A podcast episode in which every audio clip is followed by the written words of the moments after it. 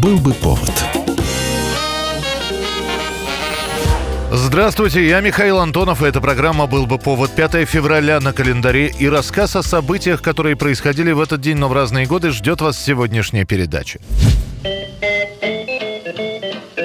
1901 год, 5 февраля. В Москве открывают магазин Елисеева и погреба русских и иностранных вин. В этот час встретить первых покупателей готовятся во всех отделах и секциях.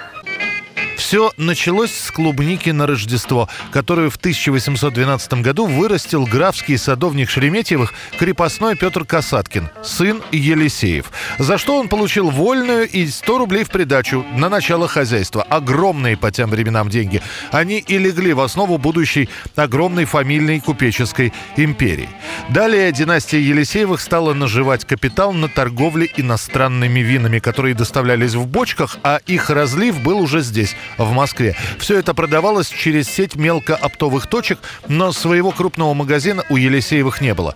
И вот лишь в 1898 году состоялась покупка здания под магазин.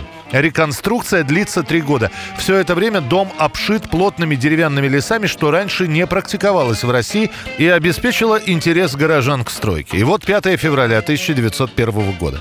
Строительные леса со здания снимают утром в день открытия, и тут же перед магазином собирается многочисленная публика. Организованное мероприятие стало масштабным событием, с молебном, торжественным обедом, в заключении которого выступали цыгане из ресторана «Яр». Пригласительные билеты билеты для гостей были напечатаны на бумаге «Верже» с позолоченной каймой, а среди посетивших церемонию гостей были московский генерал-губернатор великий князь Сергей Александрович с супругой Елизаветой Федоровной, гласные Московской городской думы, деятели православного духовенства. Результат превзошел все ожидания. Пять отделов внутри, собственная пекарня, идеальная выкладка. По словам дяди Гиляева, знаменитого бытоописателя Москвы Владимира Гелеровского это был настоящий храм обжорства. А главное, москвичи увидели новый стандарт качества и обслуживания. Прямо со складов и холодильников, где одновременно хранится свыше 20 вагонов продуктов, товары поступают на застекленные прилавки. Эти витрины также представляют собой своеобразные холодильники. Здесь постоянно поддерживается нужная температура. 1919 год, 5 февраля. Голливудские актеры Мэри Пикфорд, Дуглас Фербенкс, Чарльз Чаплин и Дэвид Гриффит организуют собственную киностудию United Artist. Актеры сами решают снимать фильмы и заниматься их дистрибьюцией, чтобы составить конкуренцию крупным киномагнатам того времени.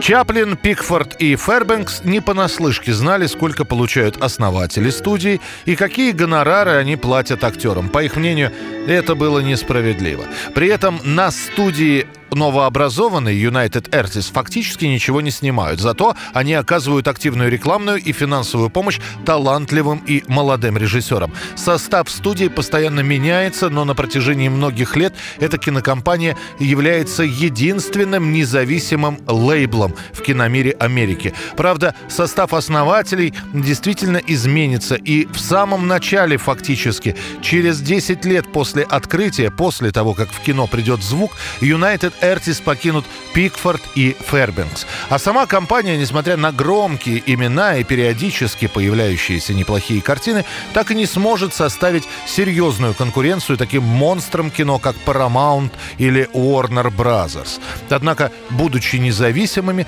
учредители киностудии сотрудничают с актерами и режиссерами, от которых отвернулись в других компаниях.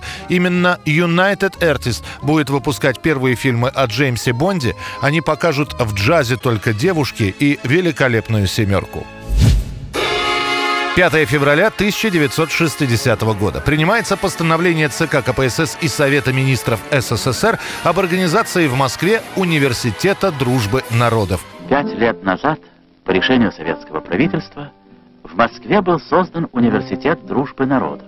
И перед наиболее подготовленными юношами и девушками из стран Азии, Африки и Латинской Америки – открылась дорога в большую науку. дорога к знаниям.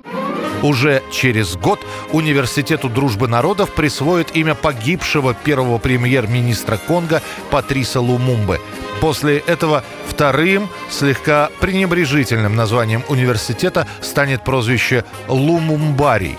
Главная цель создания университета – воспитание и обучение молодежи стран Азии, Африки и Латинской Америки, освободившихся от колониальной зависимости Европы.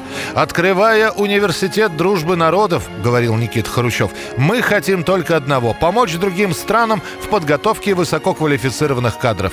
Возможность обучения старались предоставить студентам из бедных, необеспеченных семей, причем их прием осуществлялся через общественные организации и правительственные учреждения, чуть позже через посольство и консульство СССР.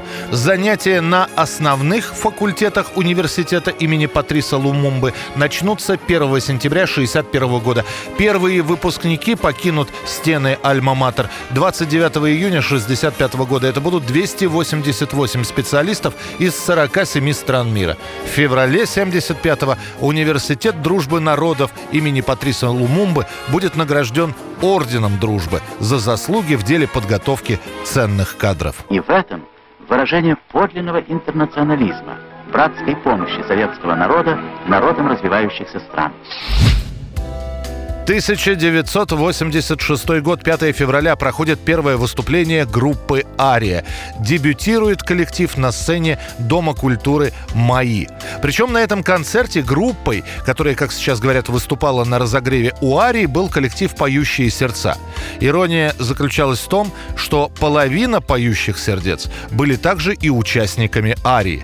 Причем для конспирации перед началом концерта были сделаны афиши, где значились в качестве качестве выступающих только поющие сердца, а про арию так и не было сказано ни слова.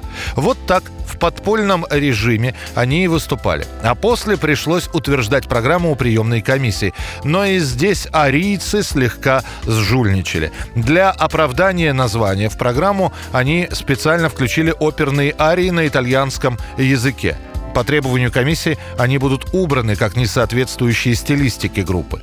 Авторство песен Арии было приписано членам Союза композиторов и классикам. В частности, автором «Волонтера» значился композитор Давид Тухманов, а автором текста песни «Тарера» — Федерико Гарсия Лорка. Уже на следующий год фирма «Мелодия» выпустит пластинку группы «Ария», а о самом коллективе будут говорить как об одной из ведущих тяжелых групп в СССР.